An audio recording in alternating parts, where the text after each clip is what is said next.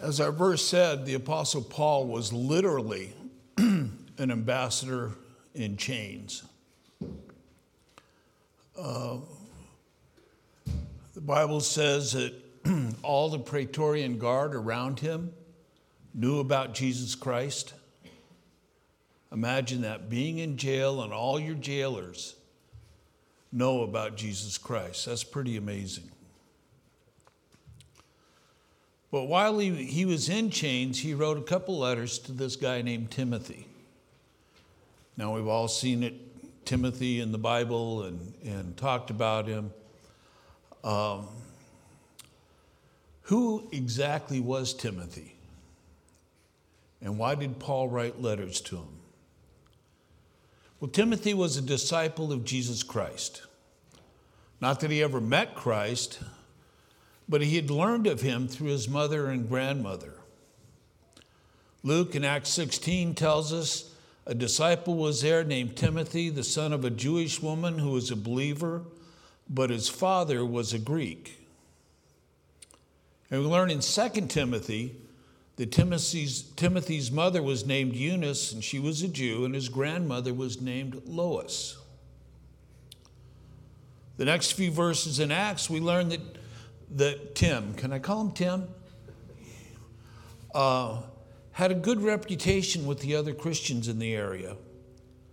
He was circumcised by Paul and traveled with Paul on his second missionary journey. Some suppose that Paul met Timothy on his first missionary journey, and, and people who look at that uh, date that on the first missionary journey, Tim was about 16 years old, but he showed a lot of wisdom at 16. Paul came back on his second missionary journey, and people who look at dates, once again, he went back to the same city, which is called Lystra, and Tim and Paul got together again. And for more than 20 years, the relationship spanned two continents. Tim traveled with Paul. And during the second trip, Timothy was given opportunities to preach and teach and spend time at the feet of Paul. And, and remember that of the 27 books in the New Testament written by Paul, he wrote, or 27 books in the New Testament, Timothy is mentioned um, in eight, 17 of them, 18 different times. He's mentioned in other books as well. They had a father son, discipler, discipled relationship that lasted until Paul's death in AD 67. Emperor Nero, Nero who commanded that Paul be put to death, committed suicide a few weeks later on June 9th of 67. Now, maybe the thought of, I like to think that the thought of killing Paul got to him and he just couldn't handle it. We don't know. The last known letter Paul wrote was to Tim commonly called Second Timothy, and was written shortly before Paul's death. But there is another letter written a few years earlier. But both of those letters, when I was a young pastor, meant a lot to me. They struck my heart. They were in instructions on how to behave, how to look at things, how to deal with issues in the church and, and people in the church. And my goal today is to review some of those verses in the first letter and explore the things that were important to Paul that he passed on to Timothy.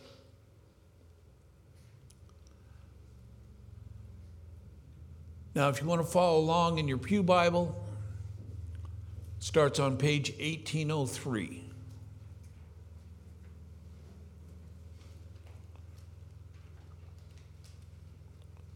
In the second verse of the first letter, Paul says, Grace, mercy, and peace from God the Father and Christ Jesus our Lord. What is grace? Does everybody know what grace is? Unmerited favor is a quick, easy way to remember it.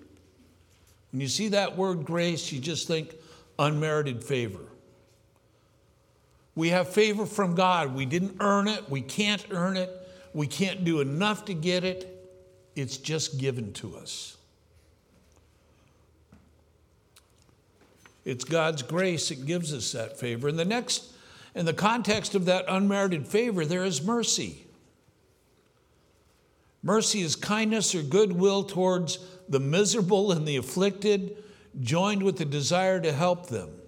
Kindness to show the condemned and releasing them from danger. That's mercy. Kind of forgiving of people when you show that mercy, extending grace to them, and then peace. Are you holding a grudge? That's not peace, that's anger deep inside. Let it go. Something, somebody did something to you that you don't like, let it go. That's what this peace is about peace in our hearts. If you're anger, angry and boiled up at somebody, it hurts you far more than it hurts the other person. That's the peace God wants us to have. And then in verse 5 of that first chapter, it says, The aim of our charge is love that issues from a pure heart and a good conscience and a sincere faith. Now, all of us are adults here. We understand there's three words for love eros, which is sexual, philo, which is friendship, and agape, that special love that God has for us and we are to have towards other people. To explain it, I'll tell you a little story. There's a young man who went to Rabbi Abraham Abraham Twerski. I practiced that like 10 times so I'd say it right. On advice for love, questioning if he really did love a certain lady. And they talked a little bit. Then the rabbi asked him a series of questions about why he thought he loved her. He said, Do you love her because she makes you feel good? Well, yes, he said. Do you love her because she's a good cook? Oh, yeah, yeah, yeah, I do. Does she look good? Oh, yeah. I love looking at her. The rabbi changed his subject and he says, uh, Do you love chicken? yes, the young man said, Why? The rabbi said, asked, uh, or the rabbi asked why. The young man said, Because it tastes good. You can cook it so many different ways. I love the smell of chicken cooking. I love the way it looks, the way, the way it's there. And the rabbi said this He said, What you feel for this woman is chicken love. you see, it's all about you and how you feel, how you are stimulated. But real love is about taking care of someone. It's not about what you're getting out of it, it's what you can give to people. Do you care for her? Do you want to protect her? Do you want, to do, want her to be able to do her best? You see, until you do, neither of you will be satisfied with the relationship. And our reason for loving people is not chicken love. It's about looking toward the best for other people. It's about caring enough to come alongside people and help them and strengthen them and do what you can for them.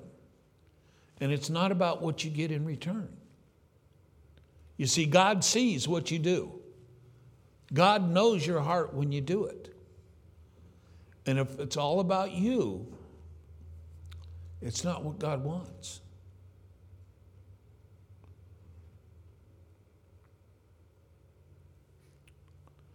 Think if you had an enemy and you talked to this enemy in a way that was loving, caring about them, what they were going through. You know, why are you so upset? Let's talk about it. Let's deal with this issue. How much do you think they would change? You see, that's godly love. Let's move on to chapter 2. Paul says to, to Tim, First of all, I urge that supplications, prayers, intercessions, and thanksgivings be made for all people, for kings and all who are in high positions, that we may lead a peaceful and quiet life, godly and dignified in every way. This is good, and it is pleasing in the sight of our Savior, who desires all people to be saved and to come to the knowledge of the truth in our prayer. We give supplications. Our Father who art in heaven, hallowed be thy name. That's a supplication. The word carries a sense of awe and adoration, suggesting a respectful appeal to a higher power. Lord, thank you for what you've done for me. Lord, I was in a car accident, but you saved me. Lord, I fell off that horse and broke my shoulder, but you know what? He didn't trample on me. That was you in my life.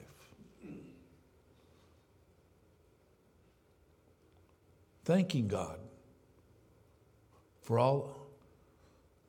Somebody out there just smiled when I said fell off a horse. I just want you to know that. Somebody has obviously fallen off a horse a time or two.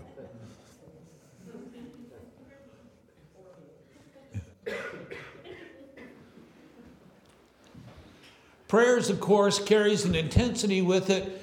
It's, it's translated in, in the book of James. He prayed fervently, passionately. Is that part of our prayer life? You don't have to raise your hands, just ask it. Intercessions means interventions, praying for others. I know they're having a tough time, Lord, be with them. I know my friends, Junior and Nita, have COVID. We pray for them, do what we can for them, help them out. We should do that for all people. Christians are not. And of course, Thanksgivings. And people say, why? Why? Why would Paul say that kind of thing? Remember the times that he was in? Rome was in control, it was evil, it was anti Christian. And we're to pray for those people? The people who persecute you? Yes. You, you could ride into Rome on a horse, and on both sides of the road there were stakes. And on those stakes were the burnt or burning bodies of Christians. And we think we have it tough now.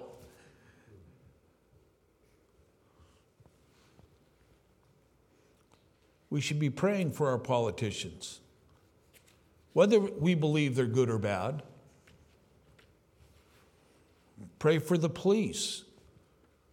Pray for those who have some kind of authority over us. I'm hesitant about building inspectors, but you know, there's no building inspectors in heaven. In my work with the EPA, we have an acronym. It's called AHJ, and it means authority having jurisdiction. Because you got this overall EPA power, and then you've got state powers and city powers and county powers and, and all that. We want to pray for those people that they would make wise decisions. And don't come up with those arguments about government corruption, lies they've told, they're not following the laws. Remember at this time that Paul was talking, the emperor could make whatever laws he wanted to make. He could be walking down the street, and if you didn't bow properly, whatever, kill him. And they'd have to kill him.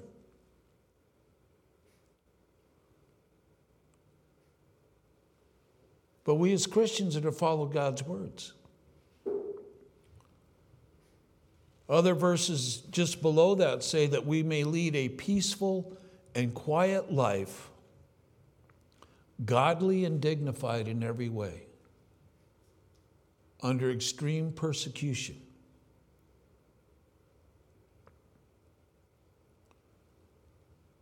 God wants all to come to Him. Our verse continues. And we're to be bold in our faith, not worrying about what might happen to us, what people might think about us, what attitudes may change in people because they don't want to follow Christ. But at least they've had the message.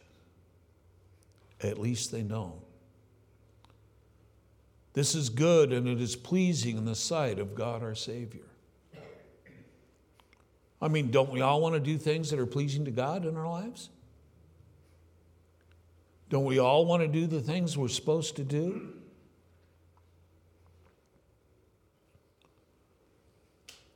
In verse 8, he says, I desire then that at every place the men should pray, people should pray, lifting holy hands without anger or without quarreling. Why would there be quarreling in prayer? Have you ever thought about that? Why would people be upset about prayer? I know why. You prayed for Trump? What are you thinking? You prayed for Biden? What are you thinking? We should be praying for all. Imagine you were living in the years just after Christ ascended into heaven. The church was being persecuted by Paul mainly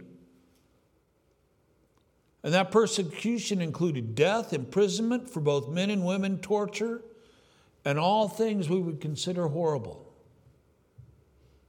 But we pray for those people.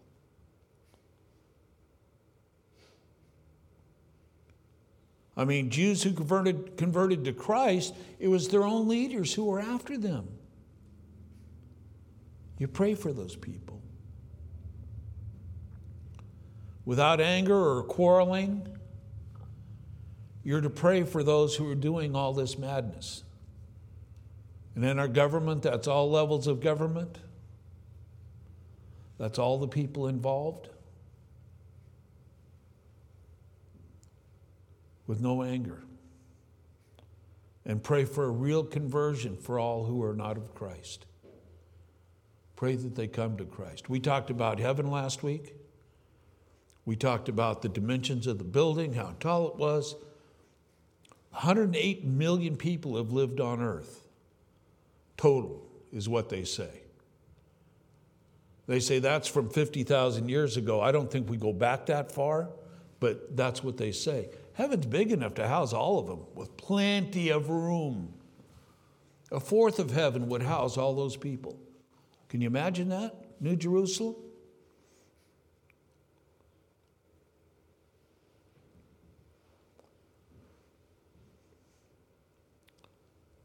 At the beginning of chapter 3 of the first letter, Paul instructs Timothy about the character of those who desire to be leaders of the church. And this is not about judging people, it's evaluating people for that position.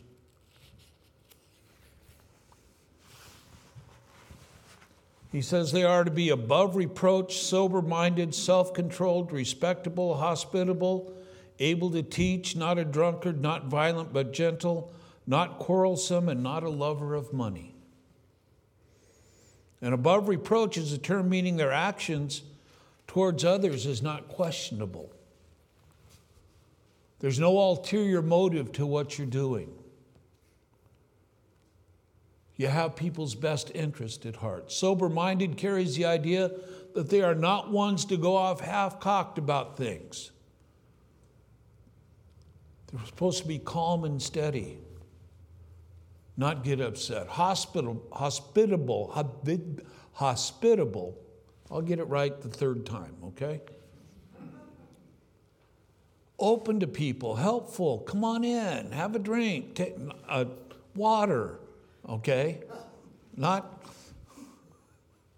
I'll get myself in trouble sometimes. Um, able to teach. And that doesn't mean you sit up here in front of everybody and teach. It means you're able to come alongside other people and help them and teach them about the Word of God. But first, you got to know the Word of God. And how you doing at that? Not a drunkard. Some of you have heard from me the fact that my stepdad was a drunkard and a leader of the church we attended at the time. That was a wild ride.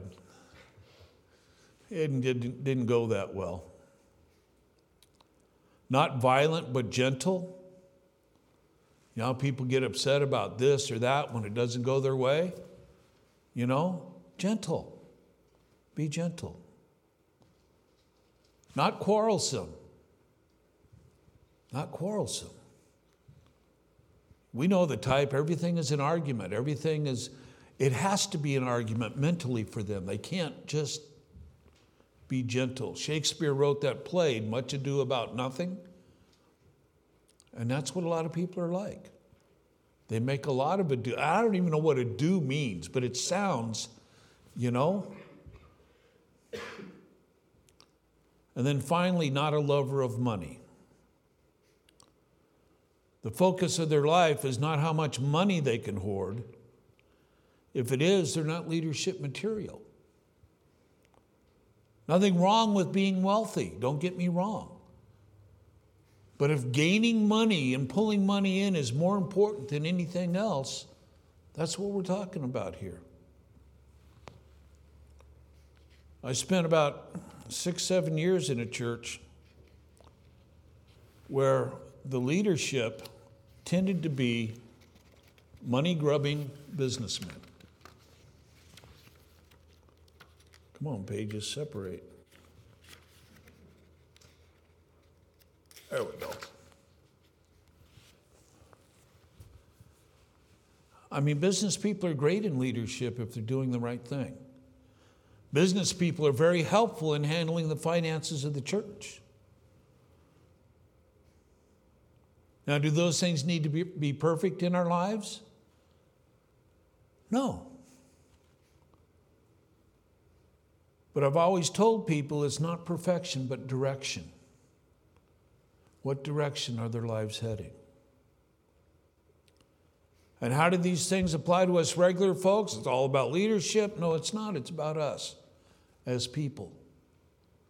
Who knows what God is going to call you to do in a church? Who knows what position you're going to hold? I started many years ago, I'm almost embarrassed to say, teaching five and six year olds. I wasn't all that good at it. We sang the doo wah diddy song. Have you ever heard that? The Christian version is In the beginning, God created the sky, singing doo wah diddy diddy down diddy do. and it goes on. I'll teach it to you sometime, Pastor. It's pretty cool. You're a kid, right? yeah.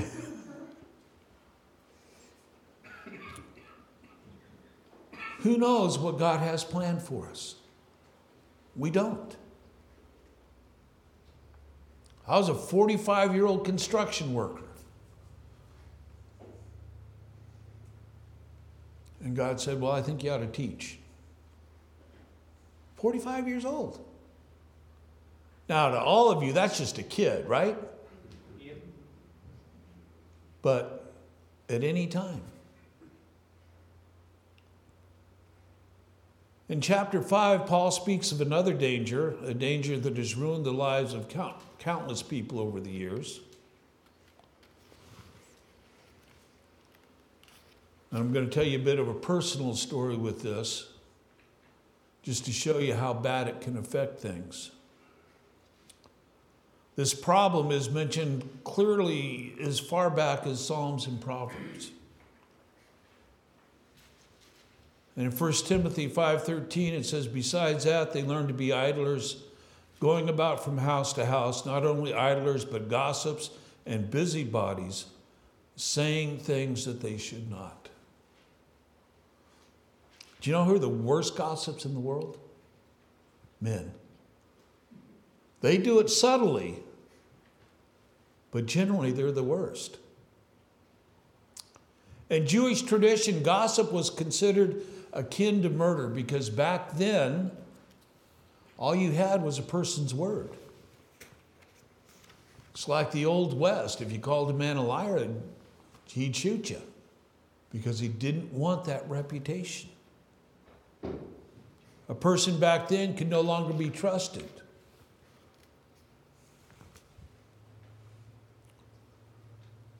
This was my situation. Uh, my now long time gone ex wife was at her sister's house helping her.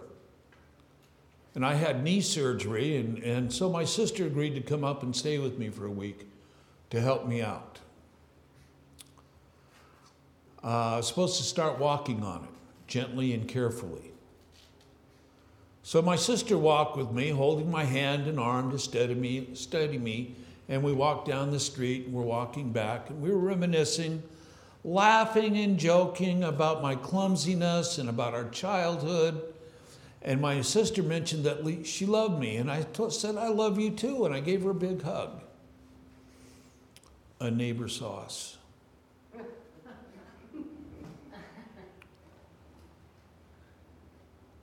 Within hours, it was all over our small community that I was involved with another woman.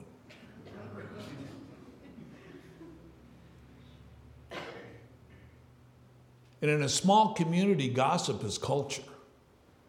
You know, it's, it's what you do in a small community. And suddenly in the church, there were those who believed the gossip, those who rejected it completely, and a division occurred. The church split and eventually died. There were other reasons that went into that, and I'll go into them some other time. But uh, having experienced that, the horrors of gossip took on a whole new meaning to me, and I understood this passage perfectly. Don't gossip. I've learned to ask questions like when somebody says something do you have that person's permission to talk about that? That's a good one. Who told you that? Can we go talk to them? Mm, usually not.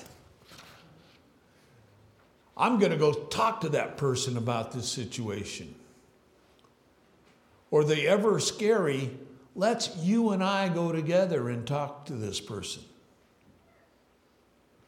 And that shuts down a lot of gossip in any community. And it needs to be shut down.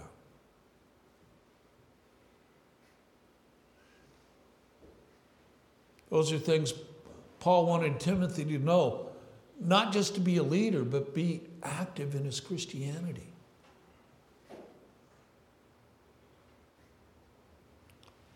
And let's move on to chapter 6, verse 3. If anyone teaches a different doctrine and does not agree with the sound words of our Lord Jesus Christ and the teaching that accords with godliness. Now, you know, we've got a lot of Christians and brother, brothers and sisters in this world who believe a little bit differently than we do. That doesn't make them non Christians. Sometimes people want to make a big deal out of it we call that majoring in the minors. You know, it's just, it's not worth it. Then, believe it or not, there's three categories mentioned here to help us determine who false teachers are. The first we see is a different doctrine. The Bible's clear on its doctrine. There are various interpretations about certain passages, but the Bible is clear. Jesus Christ is Lord. He was God who came to earth and died for our sins and is now in heaven building us a new home.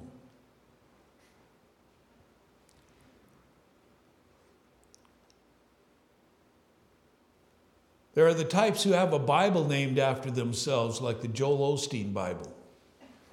Can you imagine the stuff that's in there? And there's lesser things like, oh, my first real Bible was a, um, oh, who's a big dispensationalist? Schofield. Scofield, the Scofield Reference Bible. Thank you, Pastor. Um, and every note in that Bible tilts you towards his beliefs. And we want to be careful with that. Best Bible to get is one that has no notes and you figure it out for yourself. Ask the Holy Spirit to guide you, my opinion. There are things that'll help you, absolutely. And then I recently heard of one rewriter of the scripture said this a lot of people thought they, the scriptures, were completely outdated with no relevance to today's values. Wow. We can write a Bible saying sin is okay, and that makes it more relevant. No, we can't.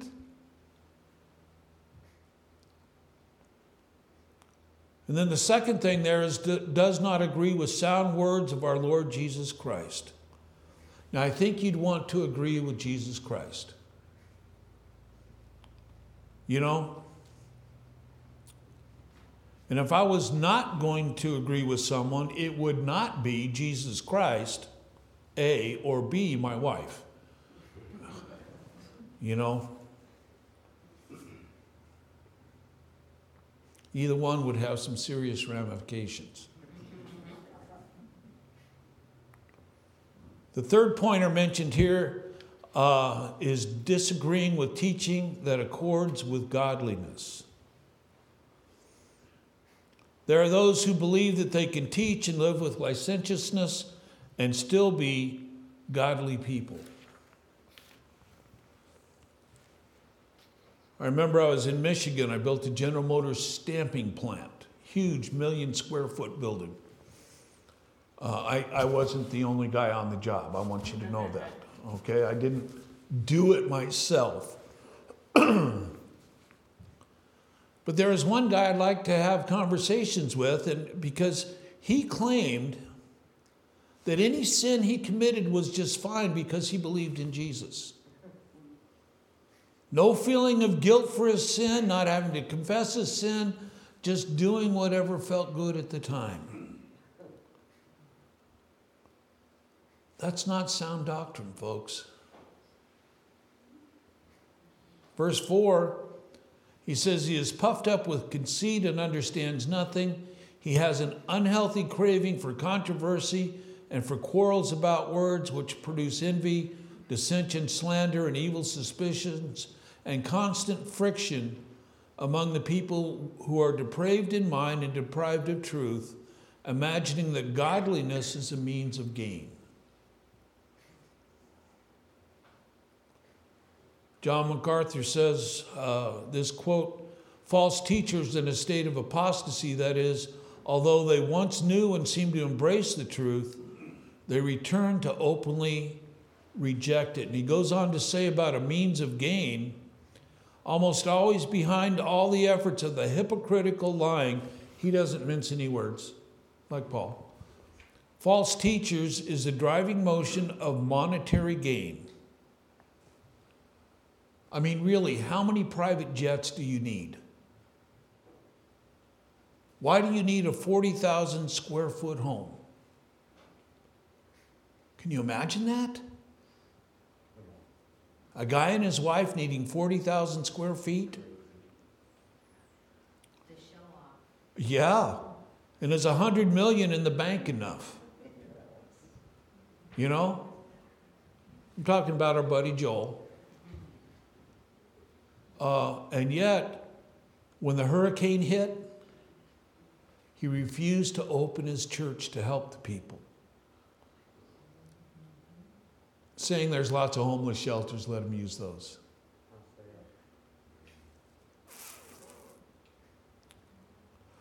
But godliness with contentment is great gain, verse 6 says. For we brought nothing into the world, and we cannot take anything out of the world. But if we have food and clothing, with these we will be content. The idea of contentment here with the Greek uh, describes a person who is unflappable and unmoved by any external circumstances. Other places, it's joy. Joy is not happiness, it's not laughing, it's peace in the presence of God.